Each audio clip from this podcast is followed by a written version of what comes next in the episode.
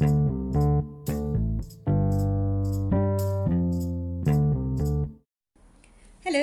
வணக்கம். அனுராதா ரமணனின் சிறுகதைகள். இன்று சிறுகதையின் தலைப்பு கோபாலுவின் பெண்கள். உள்ள இருக்கிறது உன் பொண்ணா? ஆட்டோ ரிக்ஷா டிரைவரின் குரலில் இலக்காரம் தூணி இருக்கிறது. ச்சே அது யாரோ நான் யாரோ? ஏதோ சாப்பாட்டுக்கு வழி இல்லைன்னு சொல்லிச்சு. முதலாளி நமக்கு வேண்டியவர். ஏதாவது வேலை கேட்டு வாங்கி தரேன்னு கோபாலுவுக்கே தான் சொல்வது எதிராளி நம்பவில்லை என்பது தெரிகிறது. ஆனாலும் வேறு வழி இல்லை. இப்படி ஏதாவது சொல்லி சமாளிக்கத்தான் வேண்டும். இத்தனை வருடங்களாக இப்படித்தான் இதை எதையோ சொல்லி ஒப்பேற்று வருகிறான். கோபாலுவே அவர் என்பதா? அவன் என்பதா? வயதும் தோற்றமும் மனிதர்களிடமும் பழகும் விதமும் தமிழிலும் ஆங்கிலத்திலும் இன்னும் சில மொழிகளில் அவருக்குள்ள தேர்ச்சியை வைத்து மதிப்பிடுவதனால்தான் தாராளமாய் அவர் என்று சொல்லலாம். ஆனால் செய்யும் தொழில் இருக்கிறதே. அதை வைத்து மதிப்பிட வேண்டுமானால் அவன் என்கிற வார்த்தைக்கும் கீழே ஏதாவது ஒரு சொல் இருந்தால் கூட சொல்லி அழைக்கலாம். தருகு தொழில் ஒன்றும் கேவலமில்லை. கோபாலுவின் வீட்டு வாசலில் கூட கோபால் வீடு மனை நிலம் விற்க வாங்க அணுகவும் என்று போர்டு போட்டிருக்கும். கோபாலுவுக்கு இது மாதிரி ஏதாவது தொழில் செய்து நியாயமான முறையில் சாப்பிட ஆசைதான் முடியவில்லை. இன்றைக்கு கோபாலுவுக்கு அறுபது வயதுக்கு மேல் ஆகிறது இருபத்தைந்து வயதில் திருமணமாகி மளிகை கடை ஒன்றில் கணக்கெழுதி பெண்டாட்டி ஆசைப்பட்டால் என்று ஒரு பிடி முந்திரியை எடுத்து தனியே பொட்டலம் கட்டி வைத்ததினால் வேலை போயிற்று. திருட்டு பட்டத்துடன் வெளியே வந்ததினால் சிறு வேலைகள் கிடைப்பதும் கஷ்டமாக இருந்தது. இந்த லட்சணத்தில் முதல் மண் பெண் லட்சுமி இரண்டாவது குழந்தை அடுத்து பத்தே மாசத்தில். கணவனால் இந்த சிறிய குடும்பத்தை காப்பாற்றவே முடியாத போது இரண்டாவது வேறு வயிற்றில் சுமக்க வேண்டியிருக்கிறதே என்ற எரிச்சலில் அவர் மனைவி அம்புஜம் தினம் தினமும் வார்த்தைகளால் வறுத்தெடுப்பாள். மாப்பிள்ள வாட்டமும் சாட்டுமா செகப்பா துரை கணக்கா இருக்கிறான்னு எங்க அம்மா சொன்னதை கேட்டு ஏமாந்து கழுத்தை நீட்டினேனே. ஆள் அழகா இருந்தா போதுமா? தம்பிடிக்கு புரோஜனம் இல்லாம இருக்கிறாரே. இவர் கெட்ட கேடுக்கு இரண்டாவது பிள்ளை வேற வச்ச ஆளை சொத்து தட்டு கெட்டு போறா பலத்தான். அவள் சொல்வது போல கோபால் அழுகுதான்.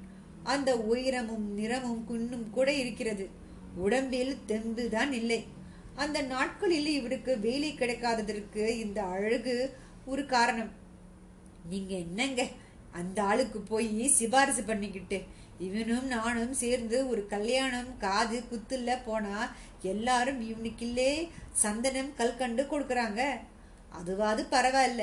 நம்ம வீட்டில் நெல் மூட்டைங்களை எண்ணி வைக்க இவனை அனுப்பி வச்சுட்டு பின்னாடியே நானும் போகிறேன் துரை நாக்கால உட்காந்துட்டு மோர் குடிச்சிட்டு இருக்கிறாரு. எத்தனை கத்திரி வெயிலாக அலைஞ்சிட்டு வந்தாலும் என் பொஞ்சாதி ஏங்க ஒரு வாய் தண்ணி குடிக்கிறீங்களா? என்று கேட்க மாட்டா. இவனுக்கு மோர் உபச்சாரம். அன்னிக்கே வெட்டிட்டேன். கோபாலு தனக்குள்ளேயே நொந்து போயிருந்த சமயத்தில் தான் அந்த ஊர் பெரிய மனிதர் பஞ்சமூர்த்தியின் பார்வை பட்டது. குள்ளமாய் கத்திரிக்காய் கையும் காலும் முளைத்தார் போல் இருப்பார். வயதானவர்தான். ஆனா பொம்பளை சகவாசம் ஜாஸ்தி. உனக்கு ஏதாவது வேலைகள்னா இந்த ஒரு விஷயத்தை கெட்டியாக பிடிச்சுக்க. அவருக்கு அந்தரங்கமானவன்னு பேரை வாங்கு. தானாகவே உன் தரித்திரம் எல்லாம் தீந்துடும் பஞ்சமூர்த்தியின் வண்டியோட்டி சொல்லிக் கொடுத்த வித்தை அந்த மனிதர் செயலோடு இருந்த வரைக்கும் ஓட்டம் கறந்தாயிற்று. கையில் பணம் புழங்க புழங்க வீட்டிலும் வரிசையாய் மூன்று பெண்கள் இரண்டு பிள்ளைகள். ஏதோ ஒரு உத்தியோகம் வேண்டும் என்பதற்காக பஞ்சமூர்த்திக்கு அவர் ஸ்ரீரங்கத்துக்கும் சிதம்பரத்துக்கும் போகும் போதெல்லாம் கூடவே இருந்து வண்டி கட்டி வேற்றிலை சில்லத்தை நிரப்பி அங்கவர்சத்தை எடுத்து கொடுத்து அவரது பணப்பையை பத்திரமாய் பாதுகாத்து கடைசியில் இதுவே உத்தியோகமாகிவிட்டது. அம்பஜம் அழமாட்டாத அழமாட்டாத குறையாய் சொல்வாள். ஏங்க இந்த ஒரு பிழப்பா? நம்ம வீட்டு சொத்தை நாய் கூட சீந்தாது. இதுக்கு எங்கேயாவது மூட்டை தூக்கி பிழைக்கலாம். எவன்டி உத்தியோகம் கொடுக்கறான். மகராசன் கிட்ட கொட்டி கிடக்குது. ஐயா பசிக்குதுன்னு சொன்னா ரெண்டு ரூபா தரதுக்கு யோசிக்கிற உலகம் இது. ஆனா ஐயா மனோன்மணி நாடகத்துல நடிச்ச பொம்பளை கன ஜோரா இருக்கா. ஏற்பாடு செய்யலாமான்னு கேட்டா எவ்வளவு என்ன என்னன்னு கேட்காம வாரி விடும் பஞ்சமூர்த்தி தான் நல்ல மனுஷரா இருக்கிறாரு. ஏதோ கொஞ்சம் சபலக்காரர் தான். நீங்க தான் அவர் இப்படி ஒரேடியாக இந்த மாதிரி வீடே கதின்னு பண்ணிட்டீங்க. அவர் சமாச்சாரம் அன்னைக்கு கிட்ட சொல்லின்னு அழுதாதீங்க. அடிப்போடி அந்த அம்மாவுக்கு என்ன குறைச்சல்? உடம்பு முழுக்க வைரமா இழிச்சுக்கிறாரு எசமான். பொண்டாட்டி சிரமப்படக்கூடாதுன்னு இப்படி காசு கொடுத்து கோபால சிரிப்பார். இப்பொழுது அவரது வாழ்க்கையே நகைப்புக்கு இடமாகி விட்டது. அவர் தன் கையில் இருந்த கடிகாரத்தை பார்க்கிறார். இன்னும் பதினைந்து நிமிடங்கள் இருக்கிறது. உள்ளே போனவள் வெளியே வர கோபாலுக்கு பசிக்கிறது. எழுந்து போய் தெருமுனையில் உள்ள டீ கடையில் ஒரு சிங்கல் அடித்து விட்டு வரலாமா என்று யோசிக்கிறார். ஒரு கணம்தான். அடுத்த கணமே தன் எண்ணத்தை மாற்றிக் கொள்கிறார் அவர். நம்ம டீ சாப்பிட போற நேரம் பார்த்து இந்த பொண்ணு நமக்கு தர வேண்டிய பணத்தை தராம ஆட்டோவில் ஏறி பறந்து போயிடுச்சுன்னா? அவர் எழுந்து நின்று வயிற்றை இரு கைகளாலும் அழுத்தி பிடித்து கொண்டு மெல்ல நடக்கிறார். ஏன் சார்? ரெண்டு மாசம் முந்தி முன்னையும் உன்னையும் வேற ஒரு இளவட்டத்தையும் மகாபலிபுரத்துல ஒரு வீட்டில் ஏ இறக்கி விட்டேன் நினைக்கிறேன். சரியா? ஆட்டோ டிரைவர் விடவில்லை. கோபாலுக்கு எரிச்சல் மண்டினாலும் எதிர்ப்பதில் லாபமில்லை என்பது புரிந்து போனதில் அவன் கேட்டதே காதல் விழாதது போல் நடக்கிறார். சாதாரணமாய் இது போல வண்டியை வாசலில் நிறுத்தி வைக்க மாட்டார். அவர் மீட்டருக்கு மேல ஐந்தோ பத்தோ அலட்சியமாய் விசிறிவிட்டு தன்னுடன் அழைத்து வந்த பெண்ணுடன் டாக் டாக் என்று நடப்பார். யாரும் வழியில் நிறுத்தி ஒரு கேள்வி கேட்க மாட்டார்கள். இன்றைக்கு நிலைமை மோசம். ரொம்பவும் மோசம். ஒரு வாய் டீக்கே வழி இல்லாத போது ஆட்டோ கட்டணத்தை எப்படி கொடுப்பார்? உள்ளே போயிருக்கிற பெண் வெளியே வந்த பின்தான் காசையே கண்ணால் பார்க்க முடியும். அதுவும் அவள் என்ன கொடுக்க போகிறாளோ? உள்ளே இருக்கிற மனிதர் தனிப்பட்ட இருநூறு ரூபாவது கொடுத்தால் தேவல. வீட்டு நிலைமை வெளியில் சொல்ல முடியாத அளவிற்கு அவலமாகி விட்டது. நல்ல வேளை இதையெல்லாம் பார்க்க அம்புஜம் இல்லை. பஞ்சமூர்த்திக்கு தன் கணவர் செய்த சேவையை பார்த்து மனமுடைந்து கண் மூடிவிட்டாள். அந்த மனுஷன் சிவனேன்னு இன்னைக்கு ஒரு நாள் தான் வீட்டோடு இருந்தார். இங்க தான் தஞ்சாவூர்லேருந்து ஒரு நாட்டியக்காரி வந்திருக்கான்னு சொல்லி இழுத்துட்டு போனீங்களாமே. உங்களுக்கு அது அடுக்குமா? அம்புஜா பணம் ஒரே இடத்துல தங்கிடக்கூடாதுடி. அது தேசமெங்கும் க சுத்திக்கிட்டே இருக்கணும். அப்பதான் நமக்கும் நல்லது நாட்டுக்கும் நல்லது. எத்தனை நட்டாங்க அடித்து இருக்கிறார்? அவர் பையில் சில்லறை புழங்கல கேலியும் கிண்டலும் என்னமா பீரிட்டு கிளம்பியது. அம்பஜம் சொன்னது போல பஞ்சமூர்த்தியை வீட்டோடு இருக்க விட்டதே இல்லை கோபாலு. அது மாத்திரமில்லை. தன் கையில் காசு புரண்ட மகிழ்ச்சியில் திருச்சி நீலக்காவேரி பக்கம் தனக்கென ஒரு பெண்ணை கூட வீடு எடுத்து கொடுத்து வைத்திருந்தார் அம்மனே என்று பேர்.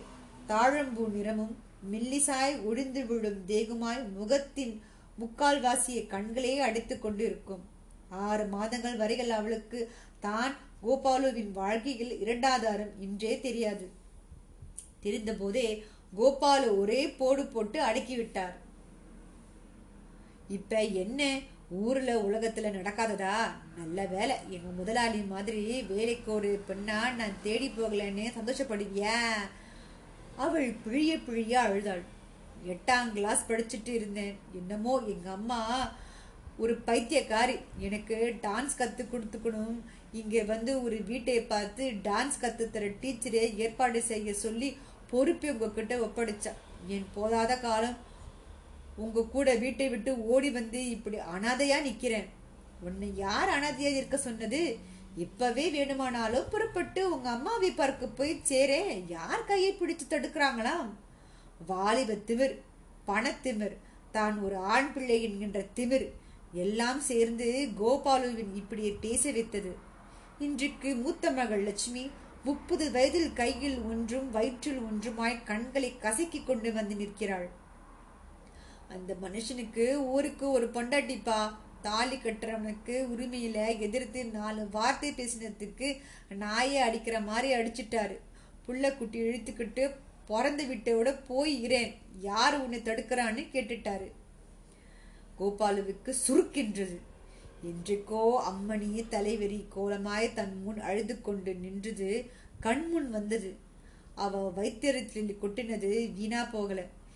விதை வினையெல்லாம் தான் அறுவடைக்கு நிற்கதோ? கோபாலு ஒரு கணம் திகைத்து போனார். அம்புஜம் இருந்த வரையில் ரகசியமாய் அழுதாள். இப்போது கோபாலுவுக்கும் எப்போதாவது அழுகை வரும். ஆனாலும் புலும்புகிற மனசாட்சியை ஏதாவது சொல்லி அடக்கிவிட அவருக்கு தெரிந்து இருந்தது. அம்மனுக்கு என்ன குறைச்சல்? நான் தான் அவளை பஞ்சமூர்த்தி கையில பிடிச்சு தந்துட்டு தான் வந்தேன். அதுக்கு என்ன செய்யறது அவளுக்கு பிழைக்க தெரியல. என்னமோ கணவனே கண்கண்ட தெய்வம் அஞ்சலி தேவி மாதிரி அழுதா. கோபாலன் நினைத்து பார்க்கிறார். அந்த காலத்தில் எத்தனையோ அகட விகட சாமர்த்தியமாய் பேசி எவ்வளவோ பெரிய விஷயங்களை எல்லாம் சமாளிக்க முடிந்தது. இன்றைக்கு அல்பம் ஒரு ஐந்து ரூபாய் புரட்ட முடியவில்லையே. ஒன்றுமே வேண்டாம். பஞ்சமூர்த்தியிடம் போய் நேற்றுக்கு கதா கால செபேவத்துக்கு ஒரு பெண் வந்திருந்ததா? அப்சர தோத்தா நான் உங்களை தான் நினைச்சிட்டேன். என்ன பார்த்தா கொஞ்சம் கருவியா இருப்பாளான்னு தோணுச்சு. பழத்தை காட்டி சரி செல்லலாம்னு நினைக்கிறேன். இப்படி சொன்னாலே போதும். ஆயிரமோ பத்தாயிரமோ தயக்கமின்றி கொடுத்து விடுவார். பின்னால் பஞ்சமூர்த்தி தான் கோபாலுவை இழுத்து நிறுத்தி வைத்து கேட்க வேண்டும். என்ன கோபாலு அந்த கதாலட்சபத்தை பார்த்து பொண்ணு எப்படி என்ன ஆச்சு? விடுங்க முதலாளி சனியனுக்கு நம்ம மதிப்பு தெரியல. அழகா இருந்தாப்புல ஆச்சா குணம் குரங்கு மாதிரி. அதை விட இப்ப ஹை ஸ்கூல்ல டீச்சரா ஒரு பொண்ணு வந்திருக்கு. பாருங்க பார்த்த உடனேயே நினைச்சிட்டேன். இது நம் முதலாளிக்குத்தானு கோபாலுவின் இத்தனை குணங்களும் அவனது முதலாளிக்கும் கோபாலுவின் மனைவிக்கும் மட்டுமே தெரியும். முதலாளியின் மனைவிக்கு தெரியும். ஆனால் அவள் இவர் நின்ற இடத்தில் நிற்க மாட்டாள். எத்தனை காலத்துக்குத்தான் இப்படி பிழைக்க முடியும்? என்றைக்கு முதலாளிக்கு கை சளைத்து விட்டது என்று தெரிந்ததோ அன்றைக்கே ஏதோ சாக்கு போக்கு சொல்லி அம்மணியை சமாதானப்படுத்தி அவளை அவரிடம் ஒப்படைத்து விட்டு கிளம்பி விட்டார் கோபாலு. பஞ்சமூர்த்தி கூட தயங்கினார். என்ன கோபாலு? கடைசி காலத்துல இப்படி ரதி மாதிரி ஒருத்திய என் கையில ஒப்படைச்சு விட்டு போற பார்த்தா பரிதாபமா இருக்கு. என்ன பெரிய பணக்காரன்னு தப்பை கணக்கு போட்டு வச்சிருக்க போறதுப்பா. சொல்லியிருக்கியா? இது பெருங்காயம் வச்ச பாண்டம்னு. என்னங்க இதையெல்லாம் சொல்லிட்டா இருப்பாங்க? அது என்ன பொட்ட கழுத? ஏற்கனவே எங்கேயோ சந்திச்சிருச்சுட்டு தான் என் கையில வந்தது. வயிற்றுல நாலு மாசம்னு ஓன அழுதுது. சரிதான் நம்ம முதலாளிக்கு இந்த மாதிரி சமயத்துல தான் நம்ம உதவணும்னு கையை காட்டியிருக்கேன். சாப்பாடு துணிமணிக்கு பஞ்சம் இல்லாம பாத்துக்குங்க. வெளியில போனா ஒரு வேளை சோத்துக்கு பிச்சை எடுப்பே எடுப்பிடின்னு சொல்லி வச்சிருக்கேன். இப்ப போனா மறுபடியும் எப்ப வருவே கோபாலு? அம்பஜத்துக்கு ஆப்ரேஷன் முடிச்சு வந்துடுவேனுங்க. வயிற்றுல கட்டிங்கிறாங்க புத்துங்கிறாங்க என்ன ஏதுன்னு பார்க்கணும்ல. அவளை நம்பி அஞ்சு குழந்தைங்க இருக்குதே. வருத செலவுக்கு ஏதாவது வச்சிருக்கியா? கோபாலு இதற்கு பதில் சொல்லாமல் தயங்கினார். முதல் நாள் தான் பஞ்சமூர்த்தி ஒரு கடனை அடைப்பதற்காக மனைவியின் இருபது பவன் ஒட்டியானத்தை எடுத்து விற்று வர சொல்லி கோபாலுவிடம் கொடுத்தார். அவருக்கு தானே பொய் விற்க கௌரவம் விடம் தரவில்லை. கோபாலுவுக்கு இதுவே சாதமாகி விட்டது. விற்ற பணத்தில் பாதியத்தான் தந்தார் அவர். என்ன கோபாலு? பவுனு முன்னூற்றி சொச்சம் விற்குது இவ்வளவுதான் கொடுத்தானா? என்ன அக்கிரமம் இது? ஐயோ இது மட்டும் கையில் காப்பு மாட்டாம நான் தப்பிச்சு வந்ததே பெருசு. பவுனு அத்தனையும் மட்டமான பவுனு. யார் விட்டு நகையுது இப்படி ஒரு ஒட்டணத்தை போடுறதுக்கு பதிலாக பித்தளையில் வாங்கி போட்டு கலாமேனே நாக்கை பிடுங்கிற மாதிரி கேட்டுட்டான் நகைக்காரை கட்ட நகை கடைக்காரன். நான் ஏன் உங்கள் பேரை சொல்கிறேன் என் மாமியாரோட நகைப்பான்னு சொல்லிட்டேன். நல்ல வேலை செஞ்சப்போ பஞ்சமூர்த்தி பச்சை குழந்தை மாதிரி. இவரது வார்த்தைகளை நம்பியது மட்டுமில்லை. அம்புஜத்தின் வைத்திய செலவுக்காக முதல் நாள் ஒட்டியானம் விற்று வந்த பணத்தில் ஒரு நோட்டு குறையாமல் அப்படியே எடுத்து கொடுத்தும் விட்டார். என்னங்க? கடனை அடைக்கணும்னு நகையை வித்துட்டு வர சொன்னீங்க. இப்ப அப்படியே தூக்கி என் கையில விடுப்பா. எப்படியும் இந்த பணம் போதாது. மறுபடியும் என் பொண்டாட்டி கிட்ட போய் கையேந்தி நிற்கிறத விட நிலத்தை வித்துடலாம்னு இருக்கேன். ஊரை விட்டு கிளம்பும் போது அம்பருதற்கு கூட தெரியாது. தங்கள் குடும்பம் மறுபடியும் இந்த மண் மிதிக்கப் போவதிலே என்று. இப்ப எனக்கு என்ன கேடு? வந்துருச்சுன்னு பட்டணத்துக்கு அழைச்சிட்டு போய் பைத்தியம் பைத்தியம் பார்க்கணுங்கிறீங்க? எல்லாம் காரணம்தான். நீ சும்மா இரு. இதோ சென்னைக்கு வந்தும் பதினெட்டு இருபது வருடங்கள் மேல் ஓடிவிட்டது. அம்பஜம் போய் சேர்ந்தே ஐந்தாறு வருடங்களுக்கு மேலாகி விட்டது பிள்ளைகள் இரண்டு பேருமே கெட்டிக்காரர்கள். பம்பாயிலும் கல்கத்தாவிலும் வேலை பார்க்கிறார்கள். தந்தையோ சகோதரிகளையோ திரும்பி கூட பார்ப்பதில்லை. எப்பொழுதாவது சென்னை வந்தாலும் பெண்டாட்டி வீட்டோடு தான் வாசம். பல சமயங்களில் அவர்கள் சென்னை வந்து போனது கூட கோபாலுக்கு தெரியாது. அம்புஜம் இருக்கும் போதே பெரியவளுக்கு கல்யாணம் செய்து வித்து விட்டாள். அவள்தான் புருஷன் துரத்தி விட்டதாய் சொல்லி பிறந்த வீட்டோடு இரண்டு குழந்தைகளுடன் உட்கார்ந்திருக்கிறாள். அடுத்த பெண்கள் இருவருக்கும் இப்போது திருமணத்தை விட இரண்டு வேளை சோறுதான் முக்கியமாக இருக்கிறது. அதுவும் ஒவ்வொருத்தையும் கோபாலுவை போலவே பார்த்தால் பிரமிக்க வைக்கும் அழகுடன் உடுத்திக்கொள்ள நல்ல புடவை கூட இல்லாமல் கூசி குறுகி வளைய வருவதை கண்டாலே அடி வயிற்றை பிசையும் கோபாலுவுக்கு. இந்தா இழுத்து இழுத்து போத்திக்காத மேல் புடவை இப்படி அசப்புல நகர்ந்தா போல இருக்கணும். இப்படி காய்ச்சல் வந்தவ மாதிரி புடவையாலே உடம்பே சுத்திட்டு நின்னா எவன் உன்னை சீந்துவான்? தொழிலுக்கு புதிதாக வந்த பெண்களிடம் பேசுகிற அதே வாய்தான் வீட்டு பெண்களிடம் இருந்து விழும். பகல் நேரத்துல தெருக்கு குழாய்க்கு ஏண்டி போறீங்க. ராத்திரியே பிடிச்சி வச்சுட்டா என்ன? கண்டவன் முறைக்கிறான் இல்ல? உப்பு போட்டு சோறு திங்கிறதுல நீங்க? இதே மனிதர் நேற்று சந்தித்து இதே உள்ளே தொழில் செய்து கொண்டிருக்கும் பெண்ணிடம் அவளை இதற்கு ஒத்துக்கொள்ள வைப்பதற்காக எப்படியெல்லாம் பேசினார்? இத பாரு நீ சின்னவ இந்த காலத்துல பணம் தான் பிரதானம். அதுவும் உங்க அம்மா படுக்கையில கிடக்கா. மருந்து வாங்கணும்னு வேற சொல்றா. ஆபத்துல சமயத்துல பாவ புண்ணியமே பார்க்க கூடாது இதுக்கு பகவாத் பாகவத்துல ஒரு கதை வருது. எங்க அம்மா அதான் இப்ப உடம்பு சரியில்லாம கிடக்குறாங்களே அவங்க ஒரே துணைதான் சார். எனக்கு உண்மையில் சொல்ல போனா இவங்க என்னை வளர்த்தவங்க தான் பெத்தவ நான் குழந்தையா இருக்கிறப்பவே போயிட்டா அடடா வளர்த்தவங்களுக்கு அவசியம் செய்ய வேண்டியதுதான். இந்த மாதிரி சமயத்துல செய்ய வேண்டியது உன் கடமை. இந்த காலத்துல பணக்கார வீட்டு பொண்ணுங்களே சும்மா ஒரு விளையாட்டுக்காக இப்படி வர்றதுக்காக விஷயம் கொஞ்சம் கூட வெளியே வராம நான் பாத்துக்கிறேன். என்கிட்ட ஒரு விஷயம் வந்தா தலையே போனாலும் வெளியே வராது. என்னை பத்தி உனக்கு தெரியாது. வயசானவன் உன்ன மாதிரி மூணு பொன் குழந்தைகளுக்கு தகப்பன். வெளியில சொன்னா வெக்க கேடு. குழந்தைங்க மாத்தி உடுக்க துணி இல்லை. அதனால தான் நானும் இதில் எனக்கும் இதுவே ஒன்றும் தொழில் இல்லை. பகவான் கீதையில் என்ன சொல்லியிருக்கிறார்னா அந்த பெண் கேட்கும் நிலையில் இல்லை. அழுதழுது முகம் சிவந்திருந்தாள். அத்தனை வாலிப்பான ஒரு பெண் அழுவது கூட கொஞ்சம் பொருத்தமில்லாதான் இருந்தது. ஏதோ ஒரு ராஜகுமாரி கண்ணில் தூசு விழுந்து விட்டதால் கசக்குவது போல இருந்தது. டான்ஸ் கத்துக்கிட்டியோ? இல்ல. நல்ல உடம்பு. கத்திக்கிட்டு இருக்கலாம். எங்க அம்மாவுக்கு பிடிக்காது. ஓ வாசல் கேட்டின் கீறி சொல்லி கேட்டு குலுங்கி நிமிர்ந்தாள் அவர். அவள் வந்து கொண்டிருந்தாள். கொஞ்சம் இருமா நான் போய் சாரை பார்த்து சொல்லிட்டு வந்துடுறேன். வேண்டாங்க. அவர் நிலையிலே இல்லை. கோபால திக்கென்று நின்றார். ஐயோ அப்ப என் பணம்? அவள் அவரை பரிதாபமாய் பார்க்கிறாள். பரவாயில்லை வாங்க என் பணத்தில் தர வேண்டியதே தர. இவர்கிட்ட மீதியை நீங்கள் அப்புறம் கேட்டு வாங்கிக்கிங்க. அப்படியெல்லாம் கிடைக்காதும்மா. இது மாதிரி விஷயங்கள்ல எல்லாம் அப்பப்பவே செட்டில் பண்ணிடணும். அவர் நினைவே இல்லாமல் கிடக்கிறாரு. இந்தாங்க உங்களுக்கு சேர வேண்டிய நூற்றம்பது ரூபாய். என்னை வீடு வரைக்கும் கொண்டு விட்டுடுங்க. இருட்டில் தனியாக போய் பழக்கம் இல்லை கோபாலு மௌனமாய் அவளுடன் ஆட்டோவில் ஏறுகிறார். கிளம்புகிற போதே சொல்லித்தான் அழைத்து வந்தாள். உன்னை பத்திரமா உன் வீட்டில் கொண்டு வந்து விட்டுட்டு உங்க அம்மாவுக்கு தேவையான மருந்து மாத்திரைகளை வாங்கி கொடுத்துட்டு தான் போவேன். நீ கவலைப்படாதே. கையில் உள்ள பணம் ஆறு மாத வீட்டு வாடகை பார்க்கறதே பாக்கித பாக்கிக்கே போதாது. ஏதோ அவள் மனம் இலகுபடியாக பேசினதால் இன்னும் ஒரு ரூ ஒரு ரூபாய பேரதான். அவர் பேசிக்கொண்டே வருகிறார்.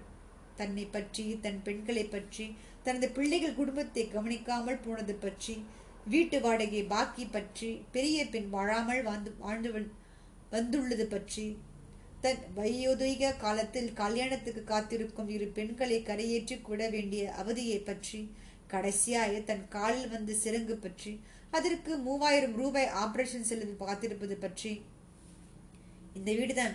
அவள் இறங்கிக் கொள்ள அவரும் ஒருவித நப்பாசியுடன் இறங்கிறார். இனிமே நான் போயிடுவேன் சார் நல்லா இருக்க எப்படி உன்னை அழிச்சிட்டு போனேனோ அப்படியே திருப்பி கொண்டு ஒப்படைக்க வேண்டாமா? அவள் பதில் பேசாது திரும்பி நடக்க அவர் அவளே பின்தொடர்கிறார். உள்ளூர சின்னதாய் ஒரு சபலம். இந்த காலத்து பொண்ணுங்க காசுல கெட்டி அம்மாக்காரி மனசுல இரக்கம் இருக்கிறதா? முதல் நாள் போன போது பெற்றவளை சந்திக்கவே முடியவில்லை. இப்பொழுது பேசி குடும்பத்துடன் ஒட்டி கொண்டால் ஏதோ மாதத்துக்கு மூன்று ரூபாய் தாள்களை யாரா யாவது கண்ணில் பார்க்கலாம். வீட்டு தாழ்வாரத்தில் அவள் காத்து நிற்க உள்ளே போனவள் ஐந்து நிமிடத்தில் திரும்பி வருகிறாள். அம்மா உங்களை கூப்பிடுறாங்க. கூடத்துக்குள் நுழைந்ததுமே எதிர் சுவரில் கோபாலுவின் கண்கள் பதிய பஞ்சமூர்த்தி தன் மனைவியுடன் செல்வாக்காய் இருந்த காலத்தில் இழுத்துக்கொண்ட புகைப்படம். அவள் திகைத்து நிற்கிறாள். இது எங்கு? இங்க. எங்க அப்பா நான் அவரோட ரெண்டாவது பொண்டாட்டியோட பொண்ணு. மூத்த சம்சாரம் என்னை வளர்த்து ஆளாக்கினதே அவங்களுக்குன்னு வேற புள்ள குட்டி கிடையாது. கோபாலுவுக்கு கால்கள் தடுமாறியது. உங்க அம்மா அம்மனின்னு பேரு. அவர் குரல் வந்த திசையில் திரும்பி பார்க்கிறார். தலைகள் பஞ்சு படர்ந்த கிழவி கிடிந்த நாராய் கவரோடு சுவரோடு சாய்ந்து உட்கார்ந்திருக்கிறாள். பார்க்கும் சக்தியை கண்கள் இழுந்து வெகு காலமாகி விட்டது தெரிகிறது. வாங்க இப்பதான் குழந்தை உங்களை பத்தி சொன்னான் கேட்கிறப்ப ரொம்ப கஷ்டமாக இருந்தது. கிளபிராணன் எப்ப வேணாலும் போயிடலாம். ஆனா கட்டிக்க துணி கூட இல்லாம பெண் குழந்தைங்க சிரமப்படக்கூடாது. இந்த பணத்தை நீங்களே எடுத்துக்குங்க. ஐயோ வேணாமா பரவாயில்ல எடுத்துக்குங்க. பணம் இல்லைன்னா கஷ்டம்தான். ஆனாலும் கஷ்டமே பழகி போச்சு ஏதோ கையில இருந்த வரைக்கும் தந்துக்கிட்டே இருந்தேன். ரொம்ப காலத்துக்கு பிறகு என் மகளாலே மறுபடியும் ஒரு சந்தர்ப்பம் கிடைச்சிருக்கு. இவ அப்பா இருந்தா சந்தோஷப்படுவாரு. கிழவி வெட்ட வெளியே பார்த்து ஆர்வத்துடன் பேசிக்கொண்டே போகிறாள். எதிரே நோட்டு கற்றக்கள் படபடத்து சிரிக்கின்றன. கோபாலவின் தலைக்கள் ஏகப்பட்ட பெண்கள் கைகொட்டி சிரிப்பது போல கடைசில இவ என் பொண்ணா? கேள்வி விசூரம் எடுப்பது போது அம்மணி பெற்ற பெண் இவரது மயக்கத்தை தெளிவதற்காக தண்ணீர் கொண்டு வர ஓடுகிறாள். இந்த கதை தேவி பத்திரிகையில் ஆயிரத்தி தொள்ளாயிரத்தி தொண்ணூத்தி ரெண்டுல வெளியாக்கப்பட்டது. ரொம்ப நீளமான ஒரு சிறுகதை தான் அடுத்த கதைகளை சந்திக்கும் வரை நன்றி.